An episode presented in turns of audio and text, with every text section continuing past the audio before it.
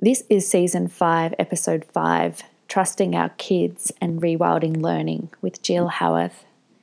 Jill is a conscious educator, an educational change maker, a storyteller, and a mother to 3 wildlings of her own. And in this chat, Jill really supported and guided me to move to a place of a deeper embodied yes in relation to our desire to homeschool.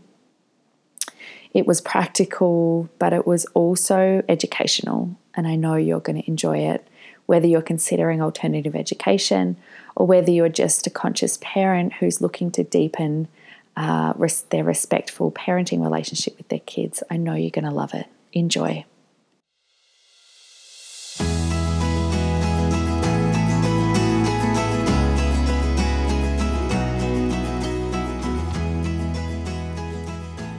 Hello, dear friend. Welcome to the podcast. Hello. Thank you so much for having me. I'm really happy to be here. I know. We were just talking, and of course now I'm recording. The train's going to go past. Always happens at the start of every podcast. Something happens. We were just talking before about that we've both got this window of time and then we've got to take our kids somewhere. And so I wanted to start there. In acknowledgement of the different roles that we play and how we move between spaces. And I wonder whether you could share a little bit about the many hats that you wear and your work and your family and how that gets integrated in some way. I'd love to just start there and hear more about you and your work in the world and, yeah, you as a person too, I guess. Actually, I love that question and I love starting there because, you know, as we were just saying, one of my sons was up sick in the night, you know, and that's a reality. And then it's an ongoing, I'm going to say the word dance because I use that word a lot. Like it's a metaphor I use a lot. But, you know, throughout I've been a parent for 13 years, a little bit longer than that now actually. And done, you know, I've worked full-time as a teacher, I've worked part-time as a teacher, I've not, you know, worked in a paid job in that time. I've now been running my own business for about the past 3 or 4 years. And I think, you know, people often ask me, like, which one of those has, like, served you better and served your family better? But I can't sort of pinpoint anyone as better. It's what has been helpful, though, has been to constantly reflect on every single stage, no matter what my life looks like, and just look for little areas to tweak, you know, little areas that need change. Because the reality is we are always going to be wearing, you know, those hats while we're mothers and we're parents, and that never ends. And I think, you know, I've been through a lot of different emotions with that. I've been through frustration and anger and resentment of, you know, the way society is set up in terms of for women especially, and mothers and children. And what I've found is, you know, I think those are necessary feelings as well to, like, go through and process. But when I can apply sort of like a feeling of curiosity and reflection, it actually those kind of feelings, bringing that to the balance of parenting and working and all your other relationships that you have with people in the world, that kind of like attitude, I guess, to bring to it has been the most helpful, regardless of what my actual life and day-to-day looks like. Does that make sense, or is that too abstract? No, it makes total sense, and I love abstract. And I think that part of the purpose of this season in particular is that we go beyond just like 5 steps, you know, to doing anything, that it is nuanced and that we go on a journey and a conversational one at that. And there's so much about what you said that I resonated with. And I think that, to me, the move towards regenerative leadership or regenerative living is that it's not that mentality of like, I can wear all the hats and like, look at me juggling all the hats. It's, I'm a whole being in relationship with lots of different things, people, offerings, businesses, children, plants, you know, and I can stay whole and embodied and as integrated as possible, moving through my day, tending to those different relationships. And the struggle to me seems so much less when I can adopt that lens, if that kind of makes sense. And we were talking before about how we celebrated solstice last night, and I was at a winery and you had a sick little one. And so we were talking about how our spiritual practice has become so much more integrated into life. It's not this separate part of us. So that integrated framework, I wonder how you move through your day or what your days look like, because I know you do homeschool. I know you also run programs for mothers and parents as well as children. How do you move through the day and what do your days look like?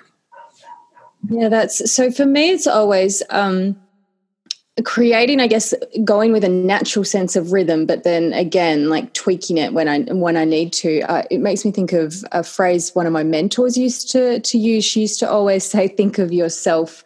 And this was more applied to teaching, but for me it applies, you know, to parenting, life in general. She said, think of yourself kind of like as climate control. So, you know, to use that metaphor in the classroom, she would be saying, so, you know, put yourself in the middle of that space and you're there as the teacher or the space holder, and feel into the space and what needs to, you know, does it need to be warmer? Does it need to be cooler? Does it need to be a little quieter? Does it need to have a little more, you know, big energy moving through the space? Like, so she really, that was a kind of, I guess, a good visual for me and a good phrase for me that I've been able to apply to other areas of life as well. So even, you know, that phrase for me works, whether it's a yoga practice or it's cooking or it's being at home with my children, being at home with sick children. It's just kind of, I guess, focusing in on that one particular relationship or experience and thinking, yeah, how can I work with this? How can I weave in different elements? How can I let go of certain elements? And I think that's what I'm starting to do with my whole week as a whole. I mean, one thing I've found, I guess at first it was challenging, but now it's sort of become more helpful and interesting.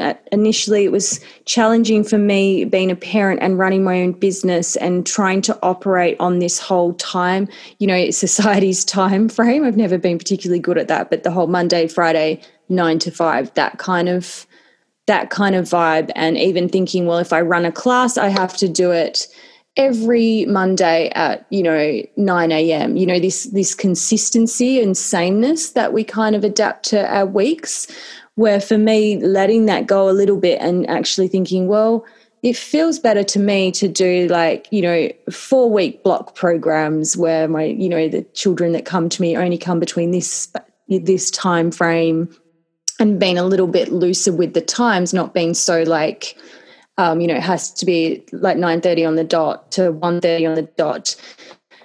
I know that's not how society runs, but letting go of some of those time restraints has been really helpful for me, because I realized it caused a lot of stress for me, a lot of anxiety to be somewhere at a certain time. So trying to create my own life so that my own work is a little more fluid and a little more organic in its timing has allowed me to kind of weave my work into, like, the areas of our lives that, you know, my son needs to be at sport at a certain time, and that particular part of the world is not kind of as willing to be fluid with their timing. Does that make sense? I love it. Like, fluid timing is totally my jam. I could talk about it all day. And, you know, what you're talking about is something that we teach a lot is around trusting this innate wisdom of this organism that we are and trusting that we know which way to grow towards the sun, and how constantly and consistently we override that life-giving sense within us, and how we are willing to put all of our trust into these artificial constructs and systems at the cost of trusting that innate wisdom. And so I guess this ties into the philosophy of your work, but I'm curious, what is your vision for learning for children, for all of us? Like, what do you hope to see in the world through your work and explorations? Yeah, that's like my ongoing question again. And even with that question, I keep sort of tweaking it. But I think overall, the bigger vision I had, you know, I was in those sort of school systems and even the alternative systems for a long time, and, you know, really wanting to see change in those systems, and but not really knowing how to do that, because I think now, looking back on reflection, it was probably hard for me to come up with new ideas to make things grow and change, because my ideas were kind of locked within the organisation of those systems, if that makes sense. So it was really hard to kind of come up with new ways of being for me within those systems. So to me, I was pregnant with my third child, and I decided to leave teaching early, thinking I probably wouldn't go back, and thinking perhaps I've made a big choice, you know, the wrong choice with this as my career. But intuitively, I knew that I was a teacher and supposed to work with children, but I didn't know where else to go, because I kind of thought, if I can't fit in with these alternative schools, then I'm not going to fit in anywhere. And so just, you know, left with the idea that I possibly would never go back. And then about 2 weeks later, I did, you know, when you're in that really creative space of pregnancy and like up in the middle of the night. And I had a little, you know, dream vision. I'm not sure, you know, even how awake I was, where I saw, I guess this is pretty out there, pretty trippy, but saw all these beams, just beams of light, and they were, you know, whether they were humans or trees, or it didn't matter, but the so-called education or the learning would just be kind of transmitted through a beam of light from each individual or being to the next. And at the time I was like, whoa, that, you know, that was huge. That's probably like 500 years away, you know, and just kind of forgot about it.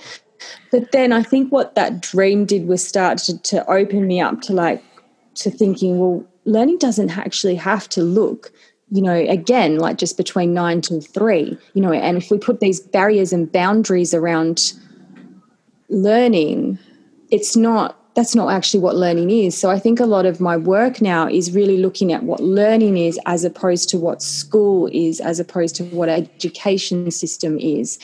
And, you know, not necessarily saying any of those are wrong, but just going, hey, we have a lot more options here than we realized when we take the barriers and boundaries down around learning, and it doesn't have to be between a certain time frame and only in a certain space.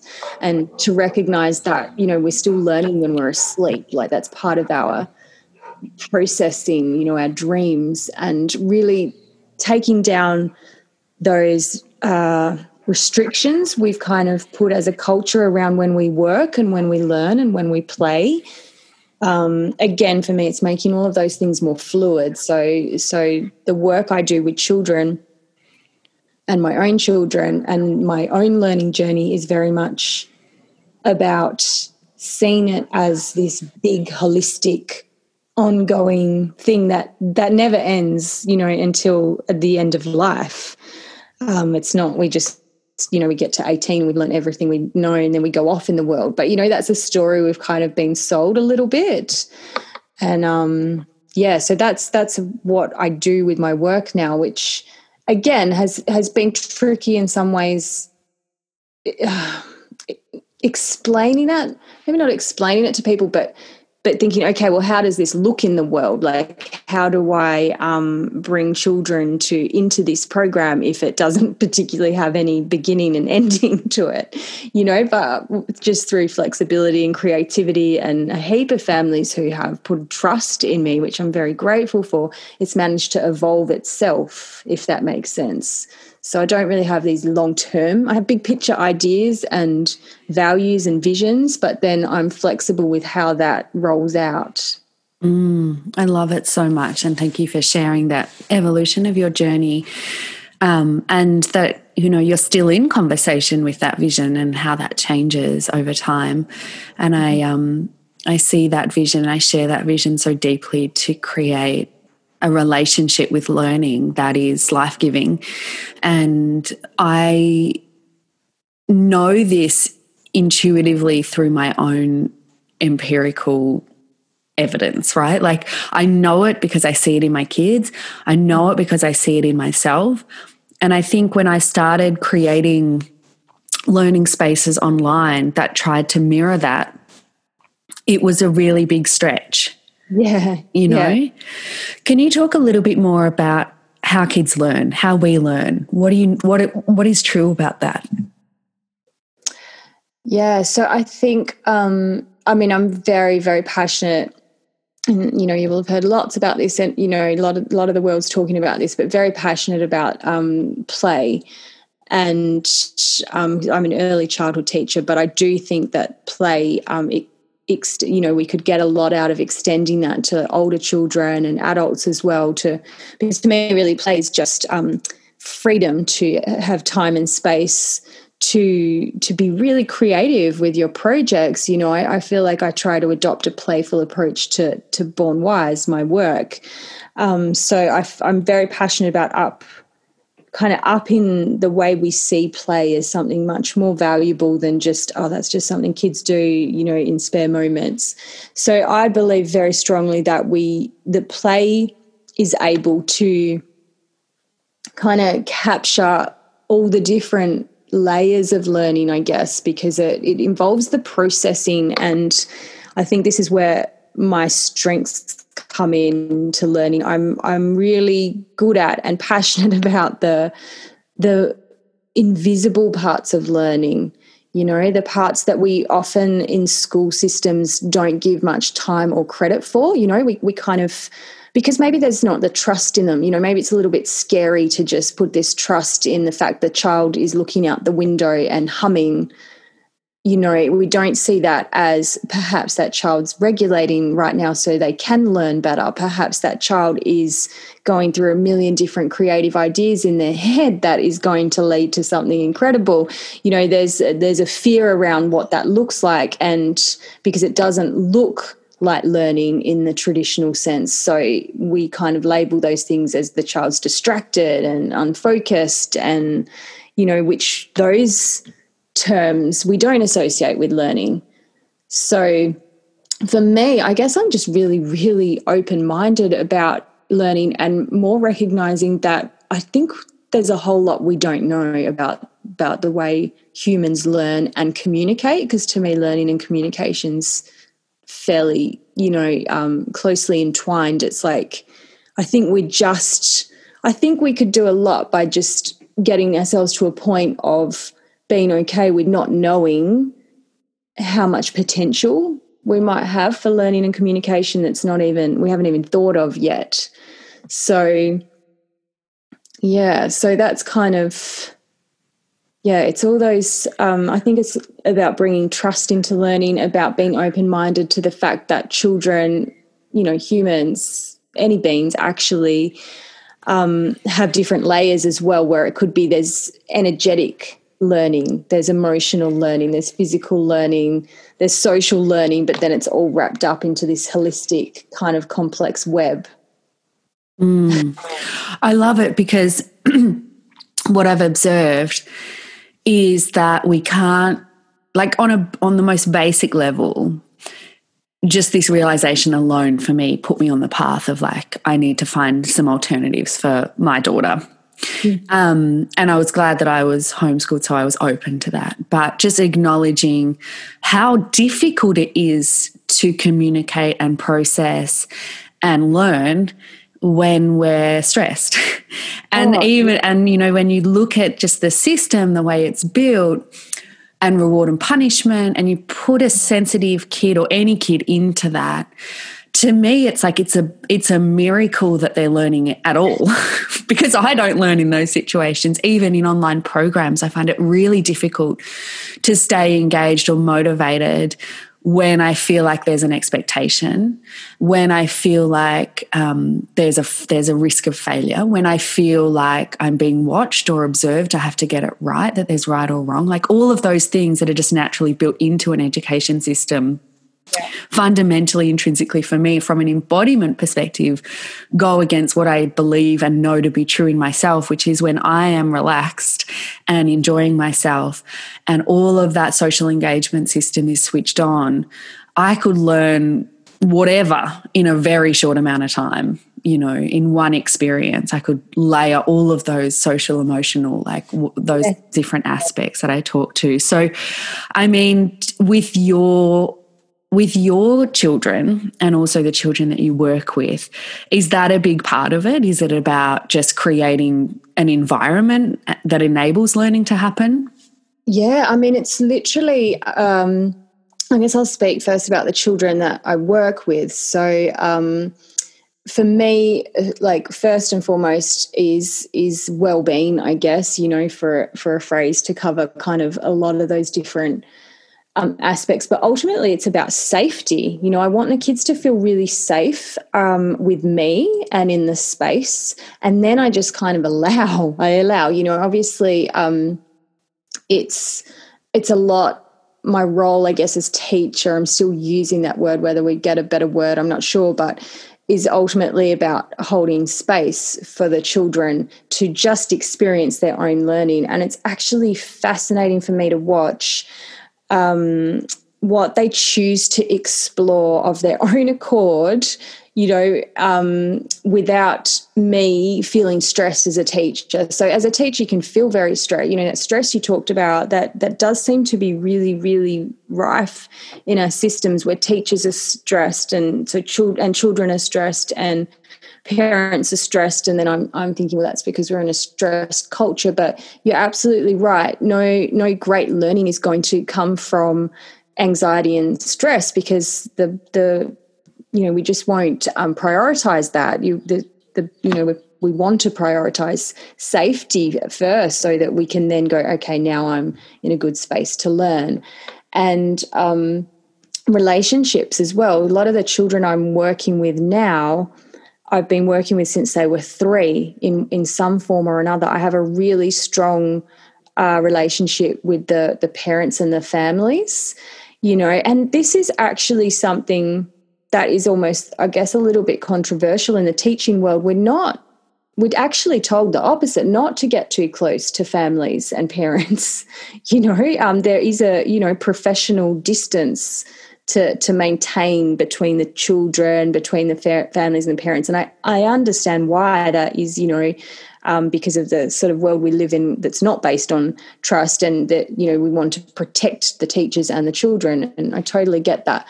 But flipping this where I know the children now so well, I know their families so well that they come into my space and I feel safe with the children being there. They feel safe with me and the learning just happens. Like, I mean, I would have to, you know, for me, it's baffling, like you said, the fact that we're actually, I feel like, putting children in systems that are going to shut down learning, which is crazy because children want to learn, like humans want to learn. That to me lights people up. It's something children in particular, they're just, you know, their whole beings light up. They want to learn. They can't not learn. So the fact we're creating systems to put them in that kind of shut down their intuitive, innate kind of desire for learning is kind of heartbreaking. And then on the flip side of that, me seeing what I'm seeing, even in the very small group of children I work with, is really like uplifting and makes me feel a lot of hope for what's possible as well. To just see these children basically running through their own curriculums, and that includes social, emotional, physical, and academic learning. You know, it's really powerful to watch it, and that's really just allowing the kids to be who they are, I feel. It's so profound, like that thing you were saying about continuing to reflect back to them how they learn is like giving them the keys to the golden, like, city to me. You know, if you can show and illuminate one's process for how they learn, like, I'm learning this at 35, how I learn, you know, and then I can apply to that to anything now that I know that, right? But it's like opening up the possibility that learning could look lots of ways, and each of those kids with their own individual sense of perceptions and perspectives and sensory systems and experiences, all of that is welcome. It's so it really lights something up in me. And, you know, full disclosure, I said to you before we were coming on this podcast, you know, that we're right on that precipice. Our daughter's starting school next year. Yeah. She's school age next year. We've started doing some really gentle home learning, and I said, I just want to have a conversation with you about being on that precipice, because I know there are so many folks that intuitively are waking up to and sensing that there's another way, that this isn't working, that this doesn't feel right. And yet you look around at the alternatives and that doesn't quite feel right either. And so I wanted to talk like from my own particular standpoint of standing on that precipice and acknowledging what I don't want, but also being, you know, still unlearning myself, right? Unschooling myself. And I'm wondering whether I could ask you some questions from that standpoint as a parent. Yeah, of course. Yeah, go for it. Yeah. So I think the first thing is that comes up for me is around, and a lot of conversations I've been having is around capacity, right? Mm-hmm. And I think this whole conversation about homeschooling or looking at alternative models of learning, we can't have it in a vacuum of not acknowledging the constraints that the systems, capitalism, patriarchy put on that choice and the privilege that a lot of us need to have and acknowledge in order to make that choice. But is this something that comes up a lot in the conversations you have with parents around like, I can't add another thing in. I can't possibly think about being a teacher or facilitating learning on top of everything, like we're already at capacity. And how do you guide folks through that fear? Yeah, and that's massive. And I know that one personally, as well as, as in with the families and the mums that I work with, it's a real question. Like there's it's a very, very valid question. This is part of why I offer what I do, you know, in terms of having these programs for children that are homeschooled, because I'm very aware of the complexities, I guess, as well of the parent-child relationship. And there's so many beautiful things about that. But what I found, I think I'm going to answer this more personally, I think. I feel like it reflects a better, a clearer answer. But for my own son, my middle son, when he first started homeschooling, he was just with me most of the time, and it was tricky for me to balance all the things, as in wearing all the hats of being his teacher and still working and then being his parent. But deeper than that was the fact that I could sense, and he could sense more importantly, that he needed more people around him, like more of a village to educate him than just me, if that makes sense. And he was asking for it. He said it himself. He said, I don't want to go back to school, but I don't just want to stay home with you. I mean, he was like 9 or 10 at the time. He said, I need to have people around me. We're supposed to belong to something. And when he said that, I thought it was very profound. And I realized that is some of the, you know, and I'm just speaking in personal experience here, but and also some of what families say to me, that can be one of the like difficulties with homeschooling. If you end up creating more isolation for yourself, and it ends up becoming another thing that you have to do, you know, like another, like you said, another hat. We're already at capacity. How can I possibly teach my child on top of this? I mean, there's so many ways you can work with that, and one of those things is broadening our view of how we see learning, so we recognize that even when the child's sleeping, there is learning happening. So we comfort ourselves and bring trust to the learning process by reminding ourselves that our child will learn no matter what is going on, and whether we're doing lessons with them or not lessons, or we're just unschooling, or we're following a curriculum, whatever, the child will learn. So educating yourself around what learning looks like so that you can build that trust, but also call in other community members wherever you can. And I mean, the tricky thing is like what you just touched on. It's like there's only, you know, certain people in our community can do this, and other people, you know, for financial reasons or whatever reasons, they're in a more difficult situation. So it is quite a like you know, a special situation to be in, but I was able to draw in a teacher for my son, you know, which was very helpful. And, you know, that meant he was homeschooling, you know, as in he just wasn't in the system anymore, but with about 8 to 10 other children around his age with another teacher, and she even brought in other teachers herself to work with that group. And that's something I try to offer to the families I work with, so they do feel like they've got, you know, just some support. Like, support is very, very important no matter what we're doing. And I think if you create, I've seen a lot of people, you know, end up feeling more isolated and burnt out from homeschooling. You know, just the same things kind of creep in that when you have your child in the system is still there. But, you know, it's really important, therefore, I think, to kind of go, well, where's my community here? What is my child actually interested in learning? And, you know, this whole phrase of, like, it takes a village to raise a child. I mean, it actually really does take a village to educate children, really, and that's to offer them, you know, varied relationships with other people, with other trusted adults.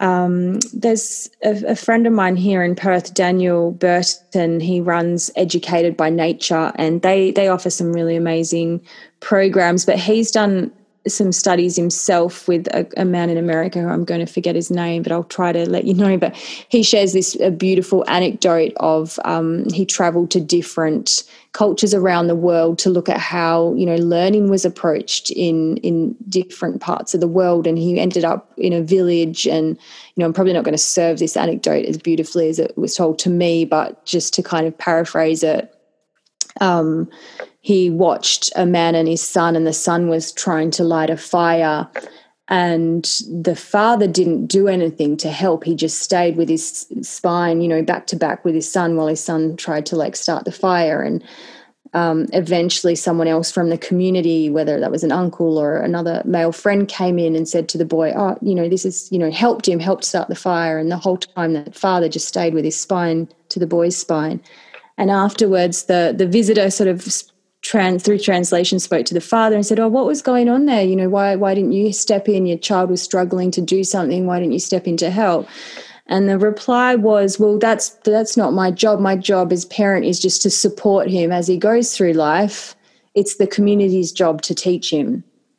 So that was a very long answer. I hope that answered your question. It does. So much of what I've been thinking about, you know, in terms of, you take it a step back, we're not living collectively, so that makes it harder. And a lot of the capacity question to me is a really deep grief around the lack of village, right? That we feel, whether we're teaching or schooling or educating or supporting their learning or not, like, we're already feeling that stretch. And I wonder if we can think about it, as you said and reframed, not as like us replacing the system, but fundamentally that we're opening up to a different role and a different way, and honouring different wisdom and valuing different things entirely. So it's not that we have to keep the rigidity. And I think that what it touches on and what I'm working with at the moment is really my own trauma from schooling, and not just schooling, even in a homeschooling context, having parents raised in a power over paradigm, parenting paradigm, and the effects of that on my own system and how that plays out in me approaching learning with my kids. So we have a rule right now that is like, we all need to be regulated to have to do any of the curriculum, to do any of the things, right?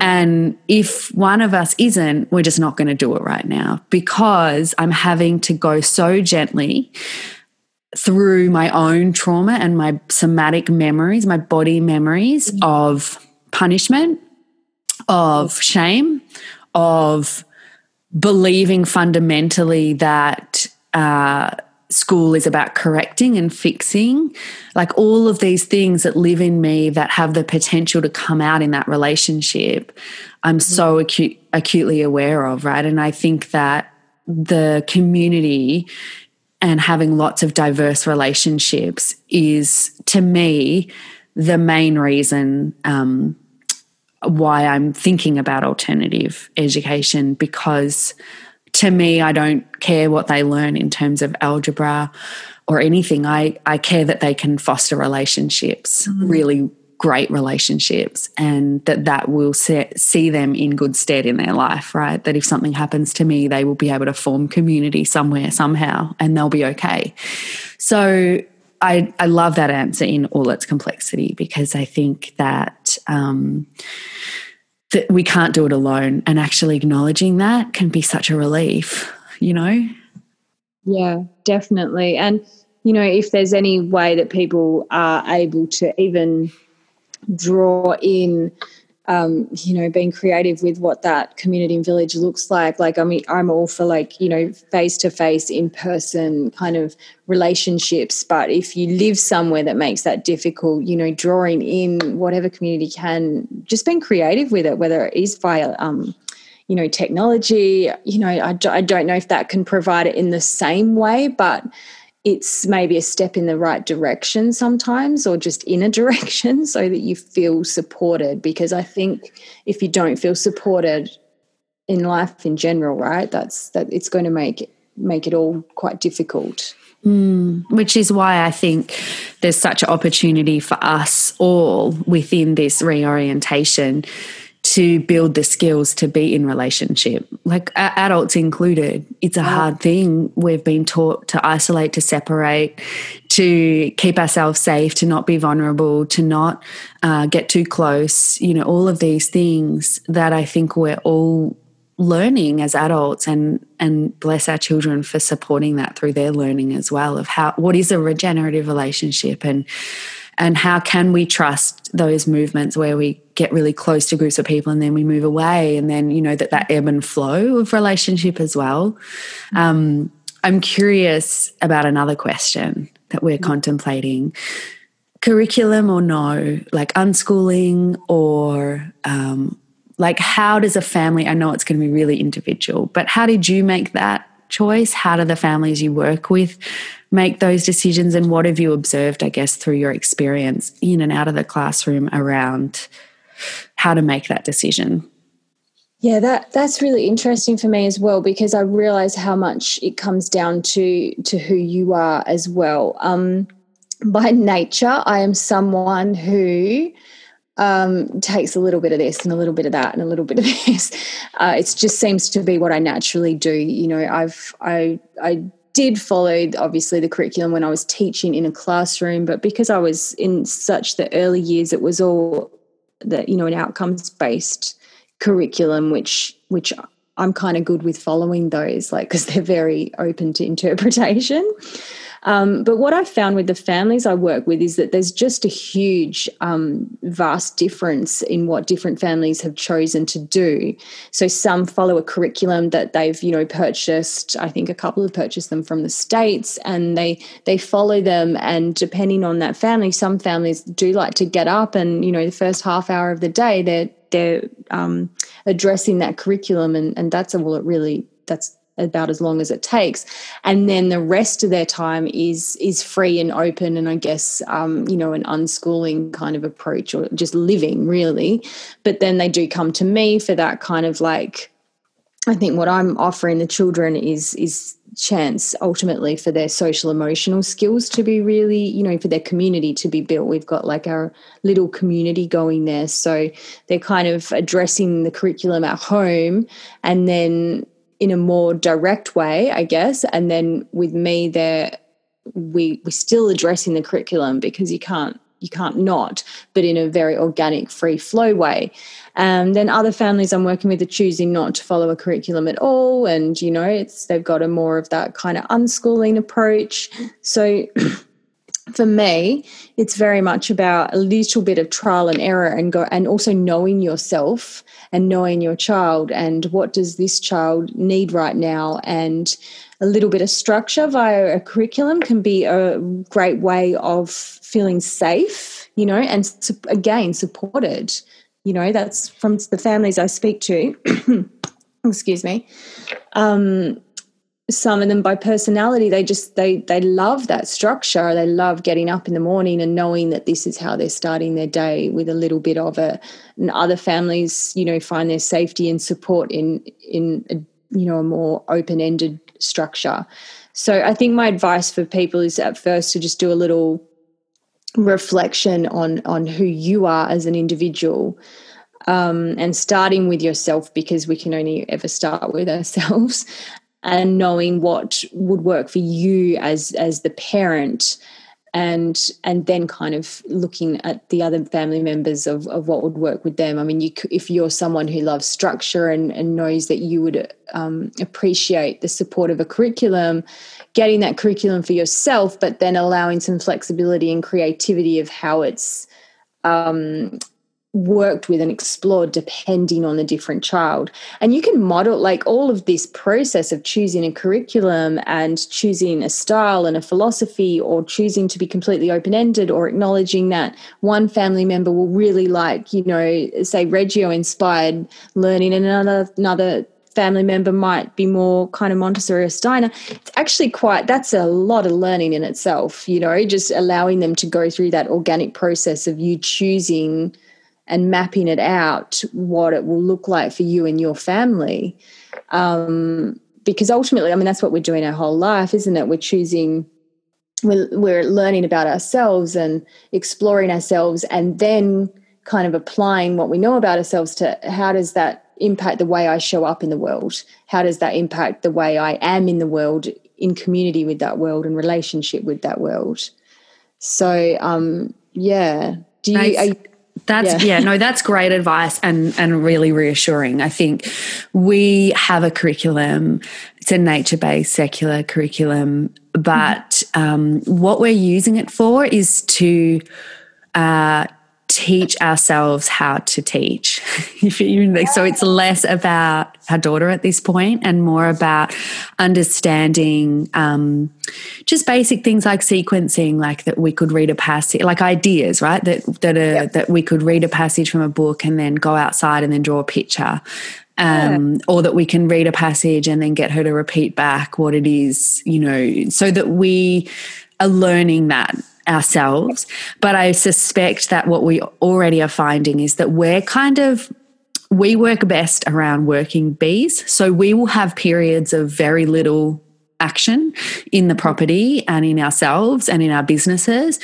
And then we will foster or find this enormous motivation and drive to align with one of our values, and we will all get around and support that thing, right? And so it's very much like a pulsing rhythm of lots of time off, and not off because it's never off, lots of time being really organic, and then putting a date in the diary and going all in and bringing community in to do that. And I think that if I think about, so for example, instead of the recommended way of doing this curriculum is to do like X number of lessons a day, X number of things a week, is that we see her interest in numbers or a calendar, and we'll spend a whole week doing her maths book, and that'll be it for the year, right? She's learned those things. Yeah. I suspect that's how we're going to be. And like you, I pull lots of different things from different places. I'm also very place-based and community-oriented. So for me, my approach, I think Dave will be more like some of the scaffolding stuff, like the workbooks and that, and I will be like, let's just get out of the house and go have an adventure and have some conversations on the way home, you know.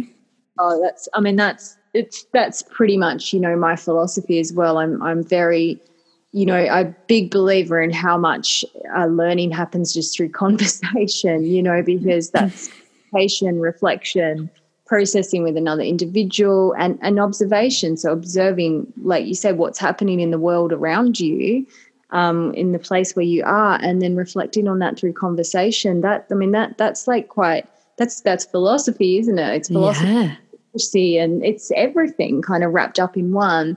And I love the idea of kind of, you know, just doing all your maths in one kind of day, because that's the inspiration is there. Like it can be a really beautiful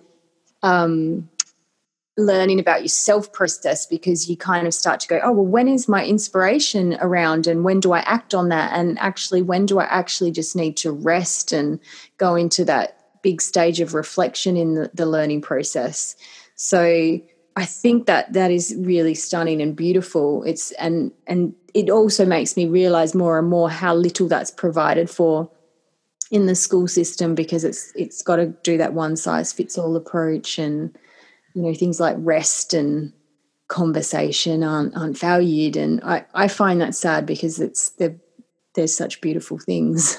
Especially, I think, you know, Millie has sensory processing issues, so scaffolded, really child-centered conversation is so, oh, it just lights her up, right? And so it comes to this. There's two more points I want to make, and then we've both got to go. So one is when do we ever feel like we're doing enough, and what are we looking to for success, right? Like we've spoken about looking at social emotional learning, asking these beautiful living questions, and looking at different markers of success other than the school system, which is all like comparison and skills based. How do you ever get to a point as a parent that's been raised in a culture of scarcity, of capitalism, of patriarchy, and of punishment, that you ever feel like you're doing enough? Yeah, I don't know with that one, because the things shift and change, right? Like, you know, my eldest now is in of high school age, and he's actually chosen to go back to high school. So that's actually been quite a big thing for me, you know, personally, because I think I just got to that point that you sort of mentioned, where feeling like I was, you know, I was really comfortable and happy with what we were doing. And then he said, I want to go back to school. You know, and I realized for him, he's at that age 13 where they really want to be with their peers all the time. And, you know, and they should be. So for me, I went, then it brought up all the old doubts and the worries that I felt like I had kind of been through, you know, and life's funny like that, isn't it? But what I have noticed is I've been able to apply much more quickly this time. I've been able to address some of those worries and doubts with realising that I actually do have a whole heap of trust in him now as an individual to even go into that system and be a part of that system, but recognise, you know, he knows that there's other ways. I guess that for me is the point of difference, that maybe I didn't know at that same age. I didn't know there were other ways of being. And he knows there are, because he's seen them and he's lived them. So he's at school in a system, but in a different way. I don't know if this makes sense, but I think what I'm trying to say is the same things, like as the child moves through different stages, the child grows and goes through different developmental and, you know, emotional and spiritual stages, and that seems to keep happening with us as the adults as well, you know. So we go through stages of feeling very, very, you know, fully enough and fully trusting and fully supported, and then life will just go, oh, here's another little thing.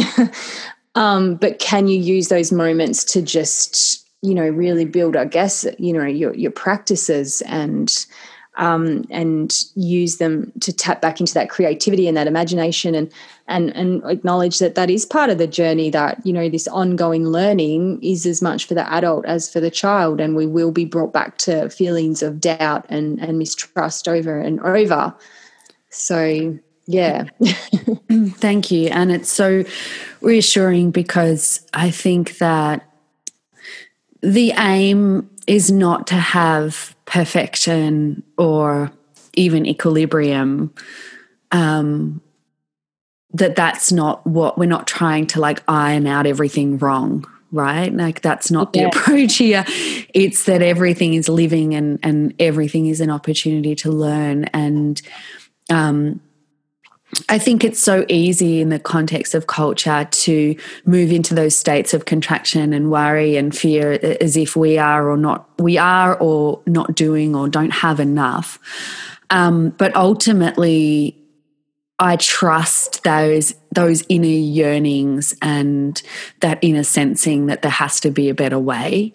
And it's easy in those moments of contraction to want to fall back into the known, which is where, again, to me, the community is so important, just to have someone to be like, oh, gosh, like, this is really hard today and I just don't feel like, yeah, like my kid is having a really hard time and it's making me feel like I'm not enough or I'm not doing enough. And just to have that really beautiful support of people that are going through it, who are maybe in a different cycle or season and can hold and support you, is so, so valuable. And lastly, I just wanted to ask, so you said that you just got into a point. How many years into the homeschooling journey were you when you got to that point of like, oh, yeah, I get it now? Just to frame the time frame here and the flexibility and how much space there is to find our way. Like, how long do you think it took you to find that rhythm and trust? I think it did happen quite quickly for me. I don't know if that's because of being a teacher as well. It was... Oh, I think it happened quite quickly for me. I work as in like maybe, 3 to 6 months. I was just like, right, like this is what it looks like over here. And it felt in my body, it felt really right quite quickly. But, I realised though that I've had, 20 years in the education system to kind of go through a heap of different phases and feelings about my own education, as a child, and that's been my journey. Some of the mums I talked to, it really varies. Like some of them were quite instantly at ease with it, and some are like 2 or 3 years in and still struggling and not sure if this is the right choice. So that's probably the wrong phrase, not whether it's the right choice, but can they maintain it? If that makes sense. So it totally seems to depend on where the person lives and how many children are involved and what sort of work the mum does and what sort of work the dad does. It varies. But for me, it was very, very quick. I was very like, oh, this feels right to me. And I love that there are all of those ways, can be included too, that there isn't a right way. And also that, I love that you talked about your son wanting to go back, but that he had this resilience and he could critically examine the systems, having been out of them, that you can change your mind, right? On any of this, curriculum, unschooling, school, like that. I think we think because the education system is a series of hoops that you jump through that get narrower and narrower, that that's how life should be, and it's just not. If anything, we should try lots of things in order to expand our horizons and to foster lots of learning and to discern what is right, and that we can support our kids to become whole beings, or they are already whole beings, support them to express their wholeness, I guess. Circling back to the start where you were kind of saying about this huge vision, and I kind of love to think about what are the opportunities that might be available to us if we had a schooling or education system that the hoops were getting bigger, not smaller, as they were coming into adulthood. Yeah, I think it could be quite fascinating. Kids have got incredible ideas and they, are evolving very quickly, and I think it's just sometimes about listening to them a whole lot more and observing them and noticing what they're doing, what they're interested in. So, I know we're winding up here, but that's for me with the boys, with us, my eldest Oscar choosing to go back to school, it's a thing of like, okay, well, this is your, there's me and my beliefs and my values and my interests, and then there's his, and they're generally really different to mine now at the age he's at. And, that's part of it. That's his journey in the world as well, and where we meet in that journey, and then when we kind of go off in different directions, and then where we meet back again. Thank you. This has been such a beautiful conversation. I feel really resourced by it. And I super appreciate your time. I appreciate yours. I love your questions as well. They're really, it's great to talk in this capacity.